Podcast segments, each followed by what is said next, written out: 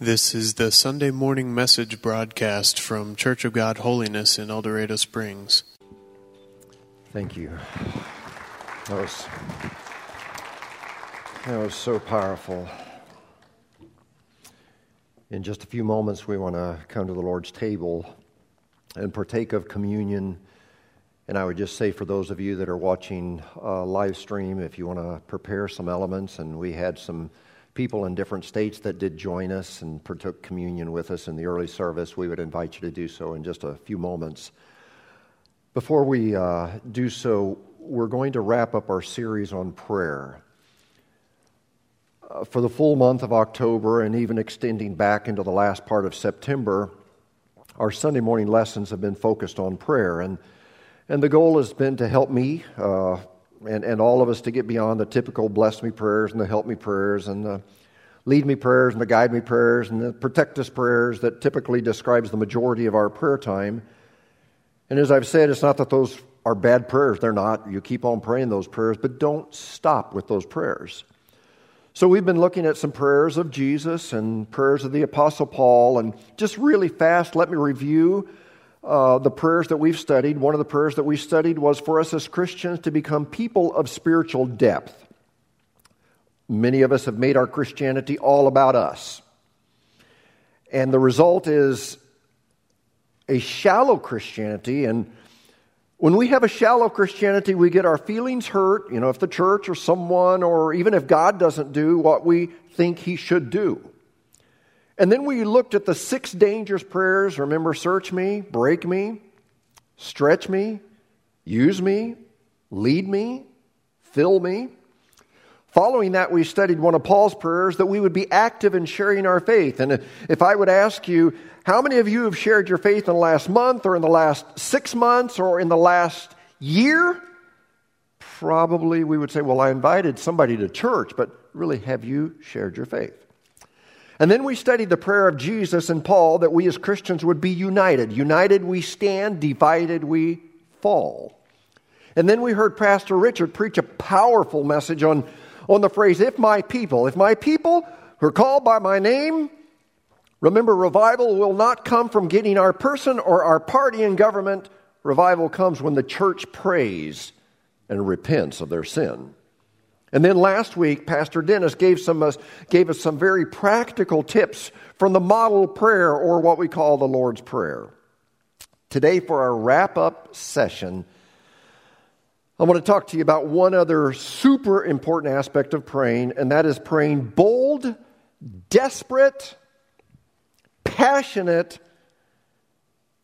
and persistent prayers. Let's read from Luke chapter 18, verse 1, and I'll be reading from the New Living Translation today. One day, Jesus told his disciples a story to illustrate their need for constant prayer and to show them that they must never give up. So, make sure you catch what Jesus is saying. When you pray, don't ever give up. Verse 2 There was a judge in a certain city, he said, who was a godless man with great contempt for everyone. So note the character of the judge. He was godless. Uh, godly principles, values meant nothing to this judge. Verse 3 A widow of that city came to him repeatedly, appealing for justice against someone who had harmed her. The judge ignored her for a while, but eventually she wore him out. I fear neither God nor man, he said to himself. And check out this next phrase, but this woman is driving me crazy. Anybody ever felt that way about a certain person? Don't raise your hand. We all have. I'm going to see that she gets justice because she's wearing me out with her constant requests. Then the Lord said, Learn a lesson from this evil judge.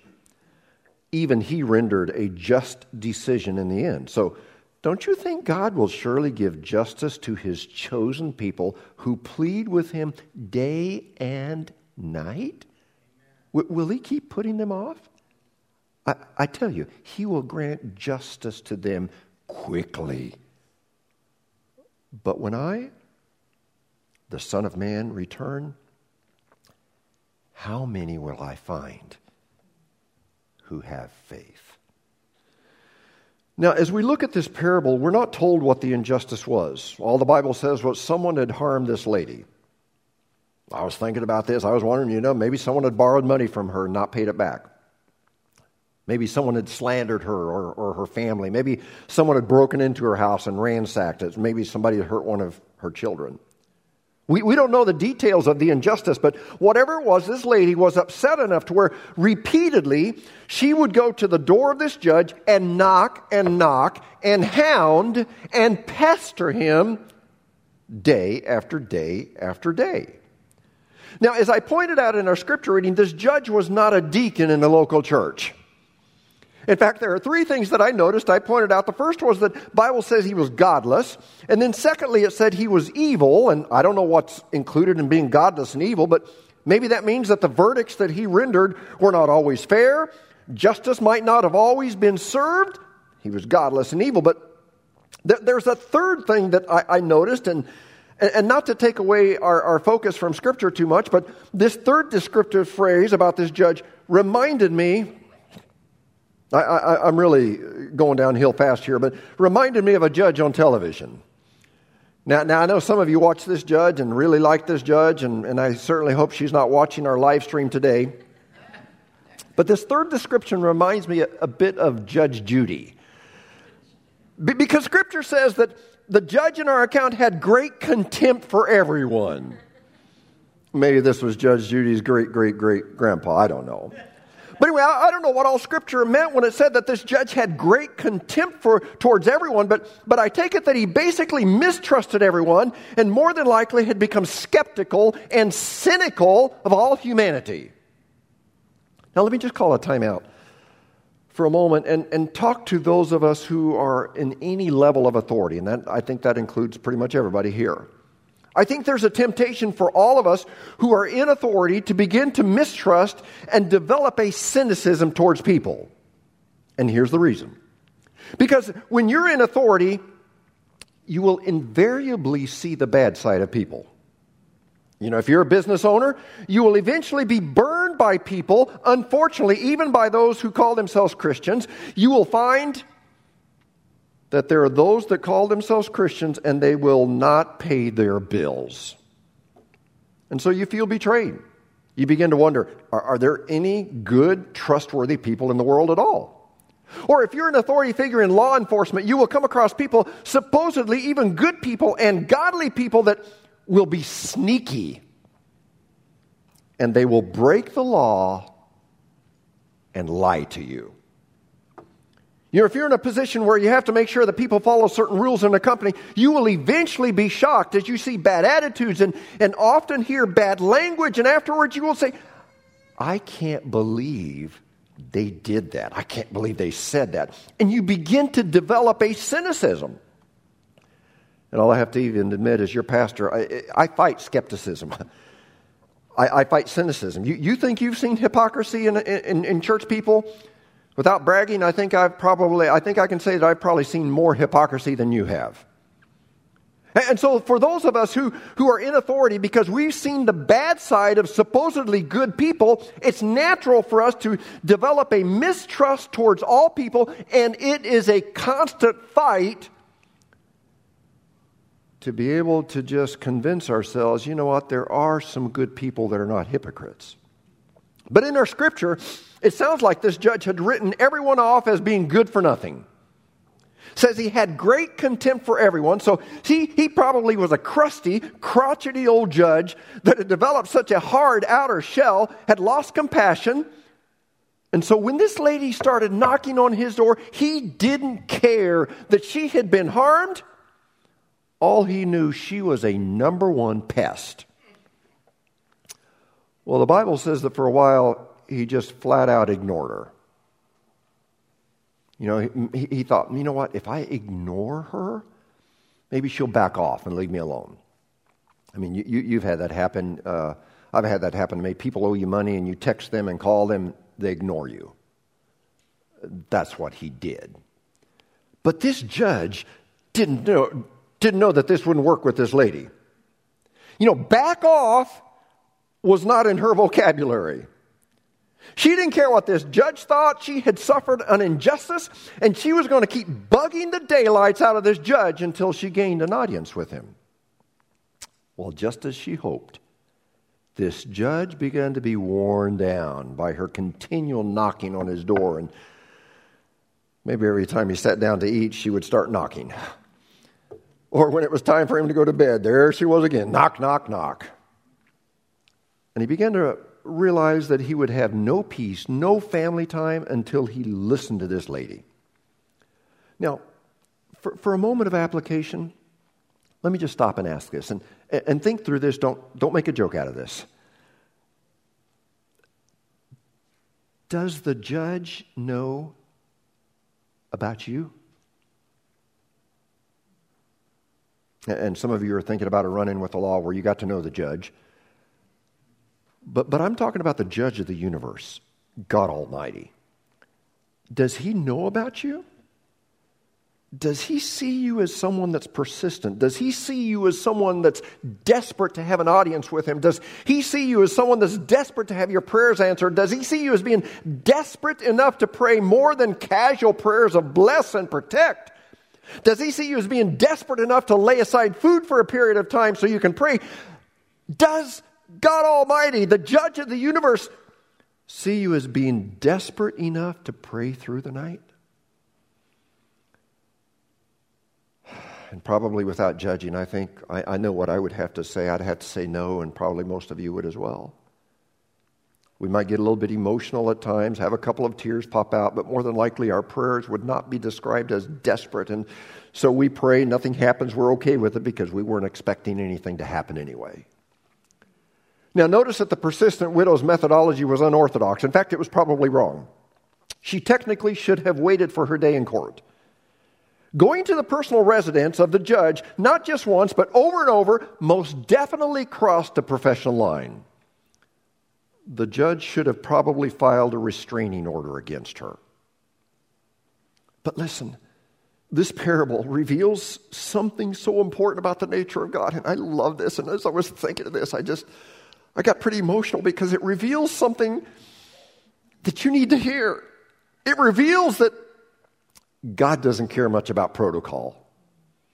It reveals that God isn't interested in rituals and traditions. God, God isn't interested in doing what we've always done to get what we've always gotten. In fact, sometimes I wonder if all of the procedures and all the bureaucracy and all the traditions that we brought into Christianity makes God sick to his stomach. And of course, from the perspective of the Pharisees, that was part of the problem with Jesus. I mean, they felt Jesus was out of the box. He was off the wall. He was a maverick. He, he didn't follow the church bylaws. He had no problem breaking long standing church traditions. Now, one example comes from those who became his disciples. When Jesus went to choose his disciples, who do you think would have been the ones that would have been logical choices? Duh, the religious leaders. Why? Because they were known as the good guys.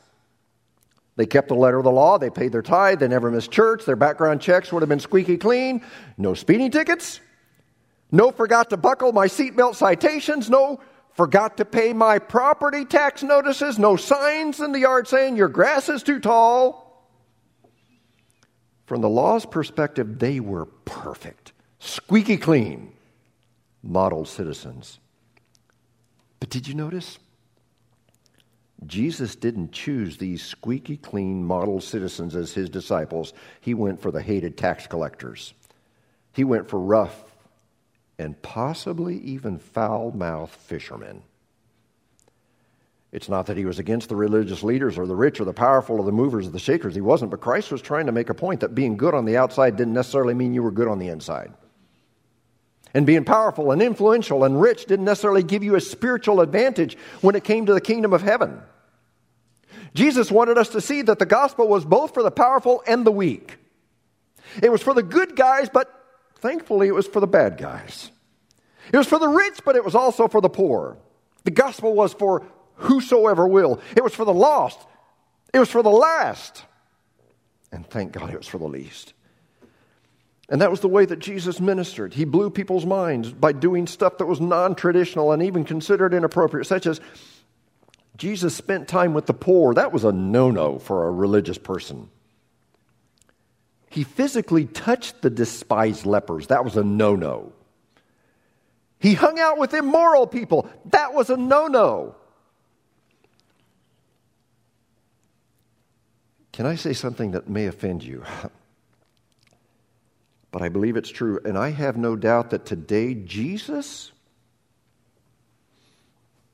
would have probably hung out in bars, not to take a drink, but rather to give a drink, a drink of living water, where they would never ever thirst again. Jesus commended things that we would have condemned. We would have condemned the prostitute that crashed a party to anoint Jesus' feet. Jesus commended her. We would have condemned her.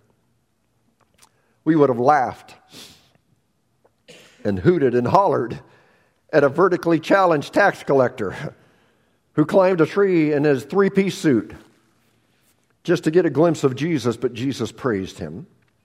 And then for the four guys who, without permission, chopped a hole in someone's roof in order to lower their sick friend into the room, we would have called the cops. Jesus called them heroes. And then in our parable this morning, an act that we would have condemned in the harshest of terms, a crazy lady knocking and knocking at the personal residence of a judge. I mean, I mean, most of us would have said she should be arrested, but Jesus was impressed and said she should be praised. The common denominator in each of these stories is that people went to desperate measures to get to God, and God honored them for it. And nothing has changed today. God is still honoring spiritual desperados who, who crash parties and climb trees. God is still honoring those who defy protocol with bold prayers. God is still honoring those who are more interested in looking for God than looking for gold. And this woman that we would have called crazy is selected as the gold standard when it comes to praying with persistence. And and listen, because this crazy woman never gave up, because she kept on knocking, she was given an audience by this unjust and ungodly and skeptical and cynical judge.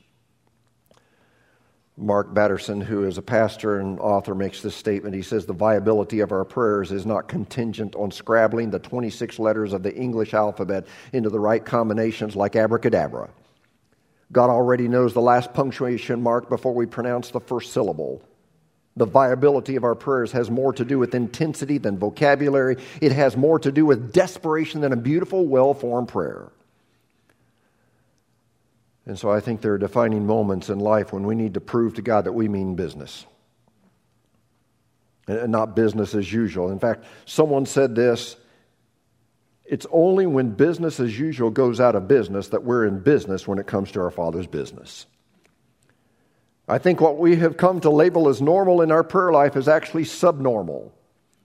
So when it comes to our praying, maybe we need a new normal. We hear all about a new normal today. Well, maybe we need a new normal in our prayer lives. From the examples in the Bible, bold prayers are normal. Elijah's bold prayer on Mount Carmel should be the normal. He prayed, and a three and a half year drought came to an end. Moses' bold prayers of praying in the wilderness, manna coming down from heaven, quail flying in, water coming out of a rock. Maybe that should be the normal. Paul's bold prayers in the New Testament, where, where demons were cast out, people were healed. Maybe that is the normal. Is the first century BC, and a devastating drought threatened to destroy the generation right before Jesus was born. The last of the Jewish prophets had died off nearly four centuries earlier. Miracles were such a distant memory, they almost seemed like fairy tales. It seemed that God was no longer speaking to his people. There had been 400 years of silence. But there was one man named Honi Honi was referred to in the Mishnah. The Mishnah is a, is a Jewish oral version of the Torah, the law, and, and, and just so you know, the, um, you know, the Mishnah is not considered to be inspired by, by God. It isn't even really completely trustworthy within Orthodox Jewish teaching. So Honi's story may be true, it may be partially true, or it could just be folklore that was passed down without any truth to it. But anyway, during this period of time, There was a terrible drought in the land of Israel. It was already past the particular month that signaled the end of the rainy season, but no significant rains had fallen. Being an agricultural society, the country was in trouble. Honi, who could be described as uh, kind of a, an eccentric sage and strange, he lived outside the walls of Jerusalem. But Honi believed in prayer. And even if the people could no longer hear God speaking to them, he still believed that God could hear them speaking to him. And so Honi prepared himself to pray for rain. He took a staff, a six foot staff, and put one end in the ground and began to turn a circle like a math compass.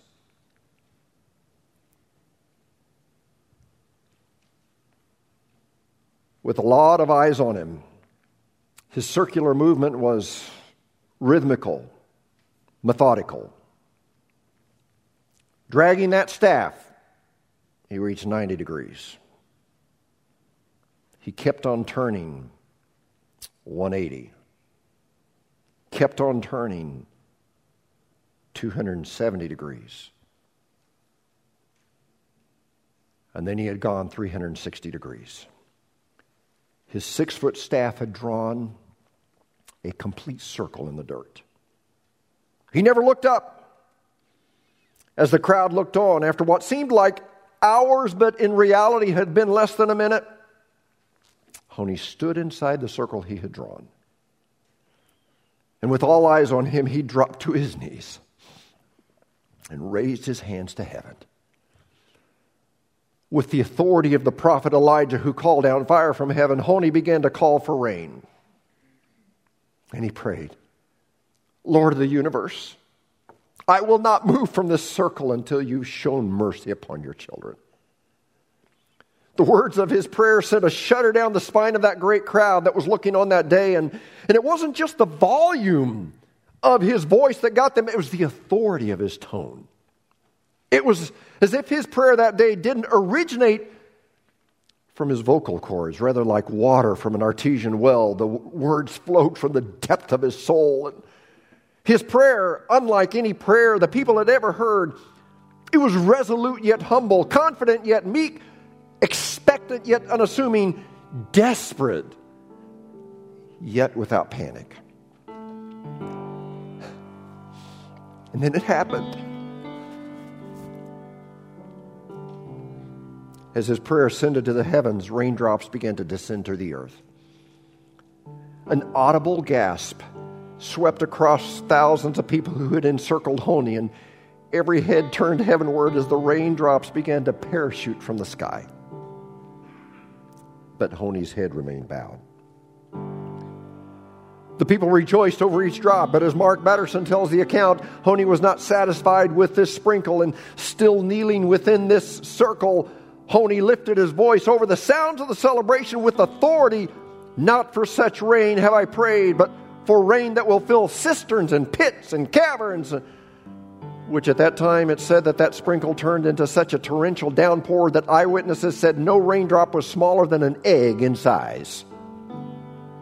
It rained so heavily and so steadily that the people fled to the high ground there in Jerusalem of the Temple Mount. If you've been in Israel, the Temple Mount is the high ground, and they fled there to escape the flash floods. But Honi still wasn't finished he stayed inside his circle.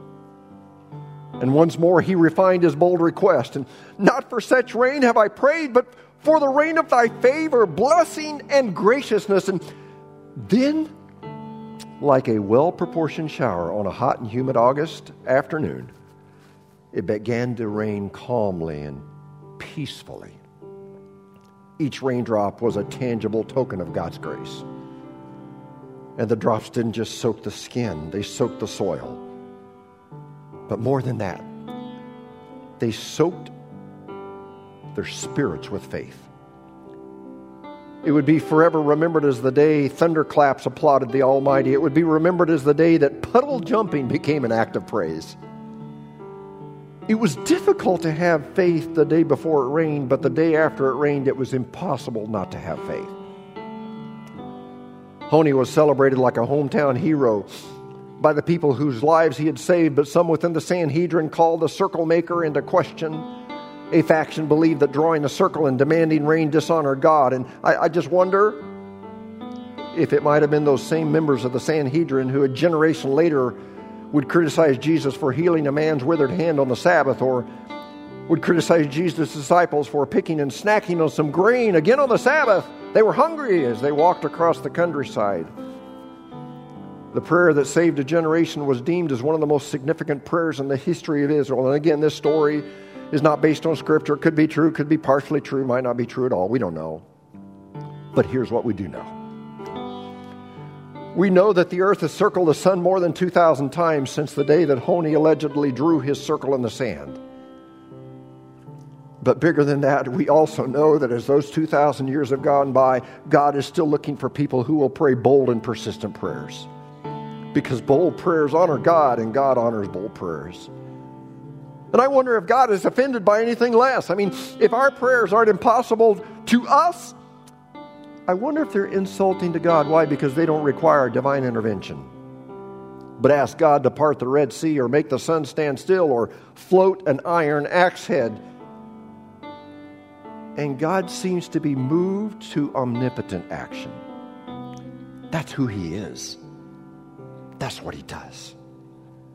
You know, the greatest moments in life are the miraculous moments when human impotence and divine omnipotence intersect. They intersect when we draw a circle around the impossible situations in our lives and invite God to intervene. So understand this morning, I'm not advocating weirdness. I'm not advocating that we get into public stunts for attention. But again, I want to drive home the fact that I pray, and probably most of us pray a little quick bless God and bless my family and bless me and bless a couple of sick people prayers and we feel good about it because that way we can tell them on Sunday, well, I'm praying for you and but I wonder is that what God really had in mind? When it comes to praying, I believe God had in mind a type of desperation that this lady had. You know, I promise you, I don't say that very much because I'm very careful, but I promise you, God wants to do way more through prayer than we allow Him to. So, as we wrap up our series, let's not worry so much about praying the perfect prayer. Let's be more like this lady and not worry about protocol, not worry about traditions, not worry about procedures. Let's be bold and desperate and persistent. Let's pray together, Father. I thank you for this lesson that you put in your word. God, forgive us for our casual prayers. Forgive us for our shallow prayers. God, forgive us for those times that we just prayed a quick prayer on the go. And I know the Bible says pray without ceasing, so I believe that we need to be in a spirit of prayer all the time. But God, I believe from this example, I think what some of us may be missing from our prayer would be desperation and boldness, audacity. And so, Father, I just pray that you would help us as we enter this 40 day period starting next Sunday and again, still camped out on prayer. God, that we would pray big prayers and bold prayers and persistent prayers. God, you would begin to do something that's beyond us. Lord, do something beyond the Church of God Holiness. Be, do something beyond Joe Trussell. Do something beyond Jim Purtle. And do something beyond the human element. And God, I pray that you would cause us to see the heavens open. Let the rains come down. Lord, that there would be, Lord, that there would be just an incredible move of your Holy Spirit. Lord, I pray for that here in this church and in our lives. In Jesus' name, amen. I want to prepare our hearts for communion with a very graphic, but to me it's a powerful scene. I think the scene would look quite ominous to modern day observers. Five bloody animal carcasses on the ground, three of them split in half with the halves separated a short distance from each other. But in Abraham's time, it would have not been so menacing. The arrangement of divided animal carcasses would have been instantly recognized as a setup for a blood covenant. When God called Abraham out of his hometown and away from all things familiar, he made a covenant with him. And in Genesis chapter 15, it talks about this. But for this covenant, he asked Abraham to find five animals. He was to find a heifer, a ram, a goat, a dove, and a pigeon. And then he was given instructions to cut them in half, except for the two birds.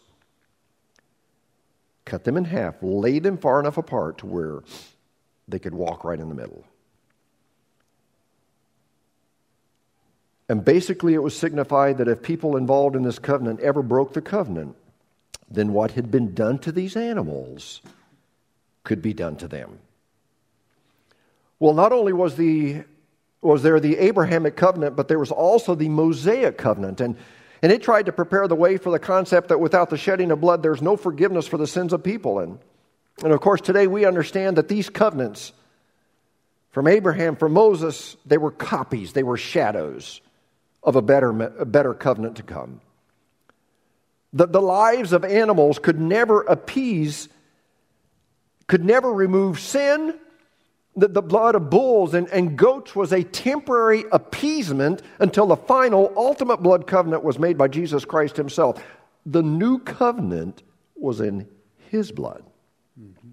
The, the shadows became realities in Christ, who fulfilled all the Old Testament blood covenants with his own blood. And so today, as we come to the table, we come not under the Abrahamic covenant, we come not under the Mosaic covenant or any other covenants that were established in the Old Testament, but we come under the new covenant where Jesus Christ shed his blood for you and me.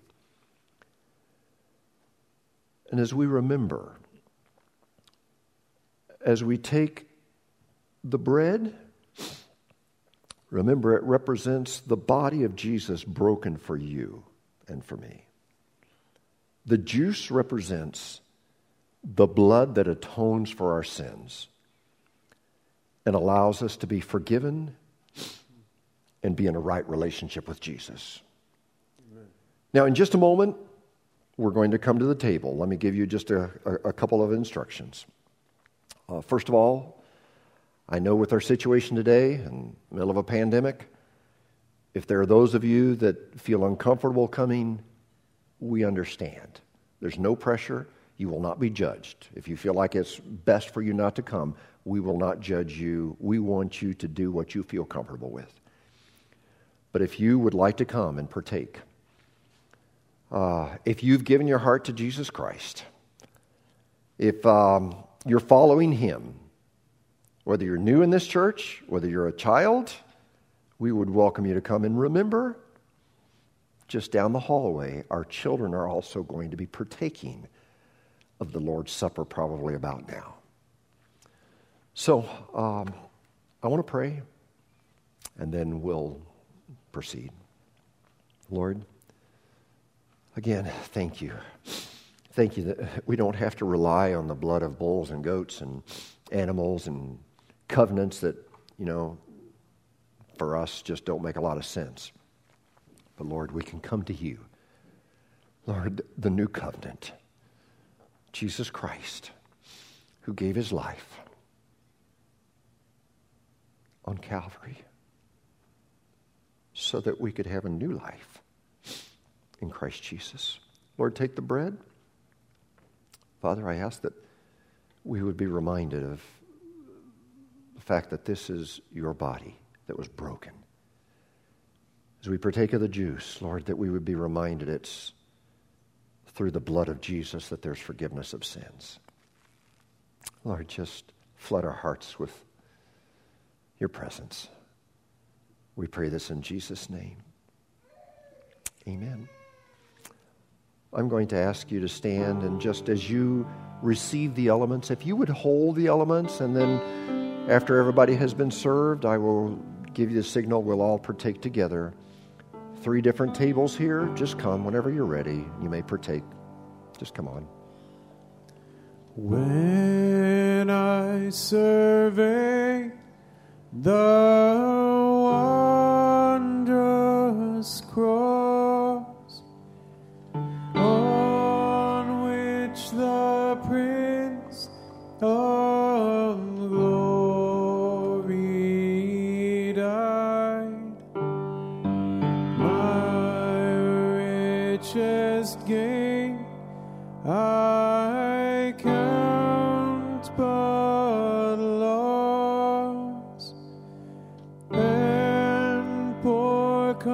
content.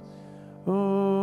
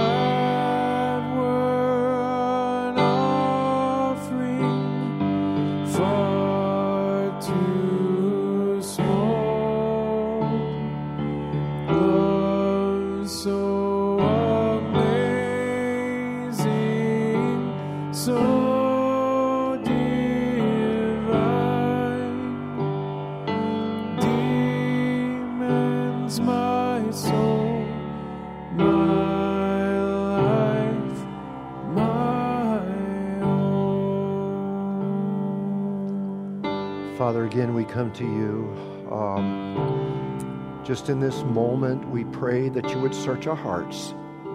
We don't want to partake in a worthy that's in a manner that's unworthy.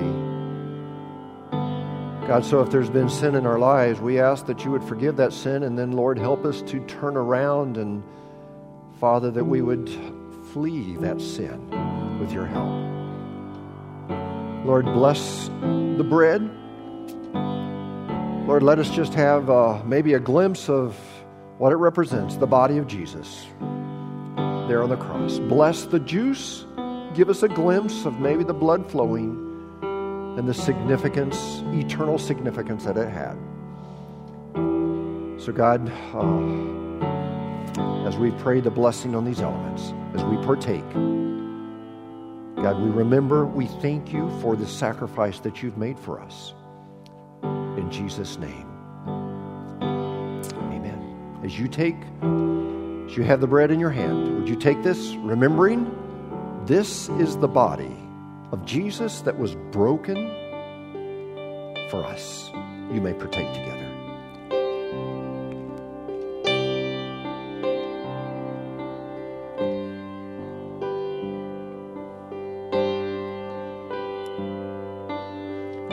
The juice that you have represents the blood, the blood of Jesus. As you remember that, you may now partake together.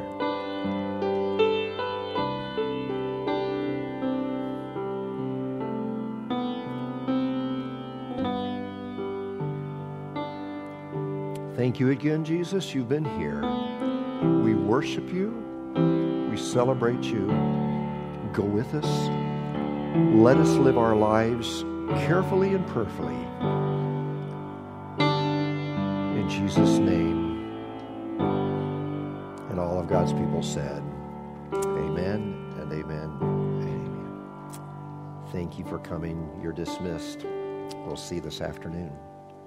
You've been listening to the Sunday morning message broadcast from Church of God Holiness in El Dorado Springs. Our messages are archived at www.eldochurch.com, or to order compact discs or DVD videos of the messages, call the church at 417 876 2200. Thank you for listening.